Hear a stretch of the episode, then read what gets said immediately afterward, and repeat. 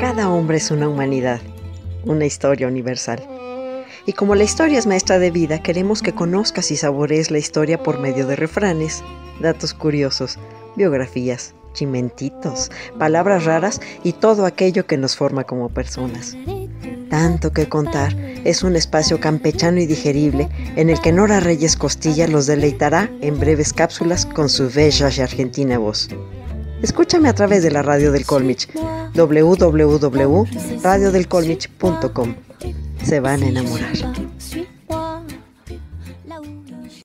la orilla del camino había una blanca azucena. A la tumba de Zapata la llevé como una ofrenda.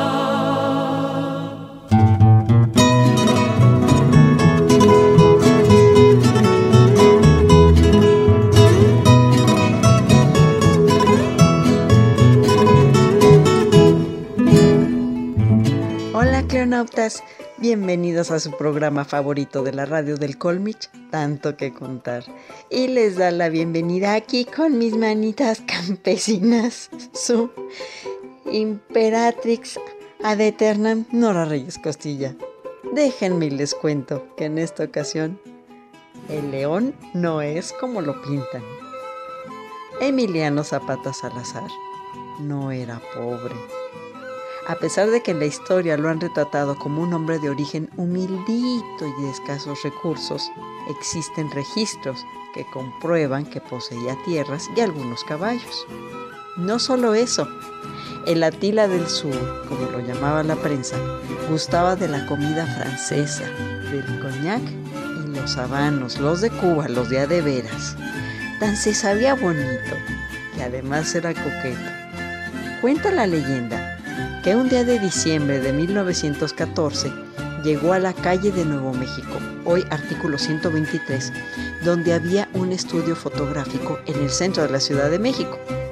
Llegó con un traje de charro precioso, chaquetilla de gamuza color beige y en la espalda un águila bordada en oro, pantalón negro con botonadura de plata reluciente, que por cierto se había comprado con una jugosísima y muy provechosa cosecha de sandías, y un amplio sombrero. Traía una caja llena de monedas de plata y pagó por esas fotografías coloreadas a mano 1,000 pesos de plata, constantes y sonantes. En agosto de 1911, la joven Josefa Espejo Sánchez contrajo matrimonio con el general revolucionario Emiliano Zapata. Lo curioso fue que mientras él era un hombre que luchaba por el derecho a la tierra, ella era la hija de una familia poseedora de tierras y algo de ganado en San Miguel de Anenecuilco, el mismo poblado de donde era Zapata. Zapata cortejó a Josefa como la señorita bien que era. El revolucionario la buscaba a escondidas y con la complicidad de un amigo se comunicaba con su amada. La cosa era así. Dejaba un sombrero con una nota de amor en la corriente de una pantle frente al rancho de Josefa y ésta lo esperaba en donde se lavaban las vasijas. Recogía la nota y dejaba que el sombrero siguiera su curso hasta llegar a manos del amigo corriente abajo. Otras veces, Zapata silbaba en las noches bajo su ventana y hacía trotar su caballo a todo galope. Eso significaba que Josefa encontraría al día siguiente una nota en una piedra de la que los dos sabían, con el lugar y hora de su siguiente cita. Así mantuvieron el romance en secreto hasta que murió el padre de Josefa y lograron que la familia aceptara el matrimonio. Entre las curiosidades del enlace, sabemos que el padrino de bodas fue el futuro presidente de la República, ¿sí? Francisco Ignacio Madero y su esposa, doña Sara Pérez, quienes regalaron a los recién casados un anillo con juego de aretes y camafeo hecho de oro con incrustaciones de coral. A su banquete de bodas, que fue en casa de la novia, asistió todo el pueblo. Esta pareja pasó por muchas vicisitudes y la más triste fue que los hijos del matrimonio, Felipe y Josefa, murieron muy pequeños. Felipe, a causa de una mordedura de víbora, y la niña por una picadura de alacrán.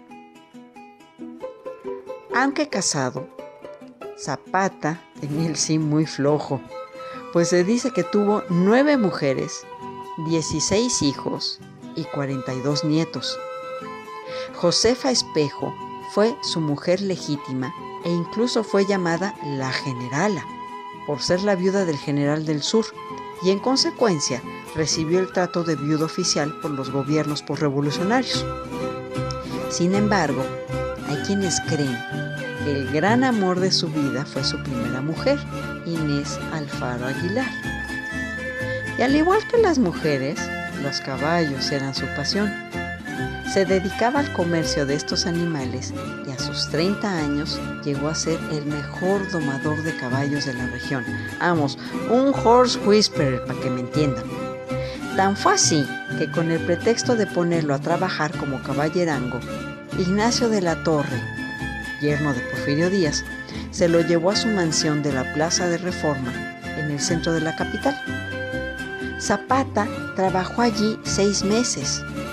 Hay quienes dicen que tuvieron un romance, pero como yo no fui ni colchón ni almohada, tampoco encontré pruebas escritas de que mantuvieran una relación afectiva, mucho menos sexual.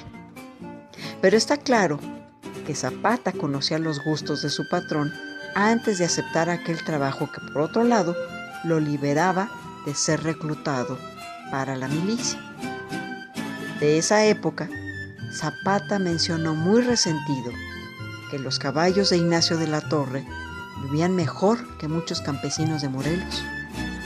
Casualidades del amor y de la historia, la viuda de Zapata, Josefa Espejo, murió el 8 de agosto de 1968, el mismo día en que había nacido su esposo, y ambos habían llegado a este mundo el mismo año de 1879. Como dice el corrido, luego de luchar contra la dictadura de Porfirio Díaz, combatió al señor Madero contra Huerta y Carranza porque no querían cumplir su plan, que era el de Ayala. Resistió 8 años contra ejércitos superiores y mientras los villistas peleaban contra los carrancistas, en esos meses de tranquilidad el caudillo del sur repartió tierras e impuso un régimen de justicia muy elemental, creando una utopía agraria en el estado de Morelos. Los villistas fueron derrotados. El campo de Morelos fue arrasado a sangre y fuego, sin doblegar a Zapata y a sus leales. Solo con la traición lograron vencerlo. Lo asesinaron el 10 de abril de 1919 en la hacienda de Chinameca. Y hasta el día de hoy, esta fecha es más recordada que la de su nacimiento. Será por la tristeza de las ilusiones rotas, por las promesas incumplidas y porque aún los campesinos se niegan a aceptar la muerte de su general. No dejen de escucharnos en www.radiodelcolmich.com y en Facebook búscanos como La Historia por Gusto. Recomiéndenos, compartan nuestros contenidos y ayúdenos a crecer. Los invito a ser parte de esta selecta y privilegiada comunidad.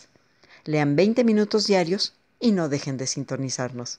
¡Adiós! A la orilla del camino había una blanca azucena, a la tumba de Zapata la llevé como una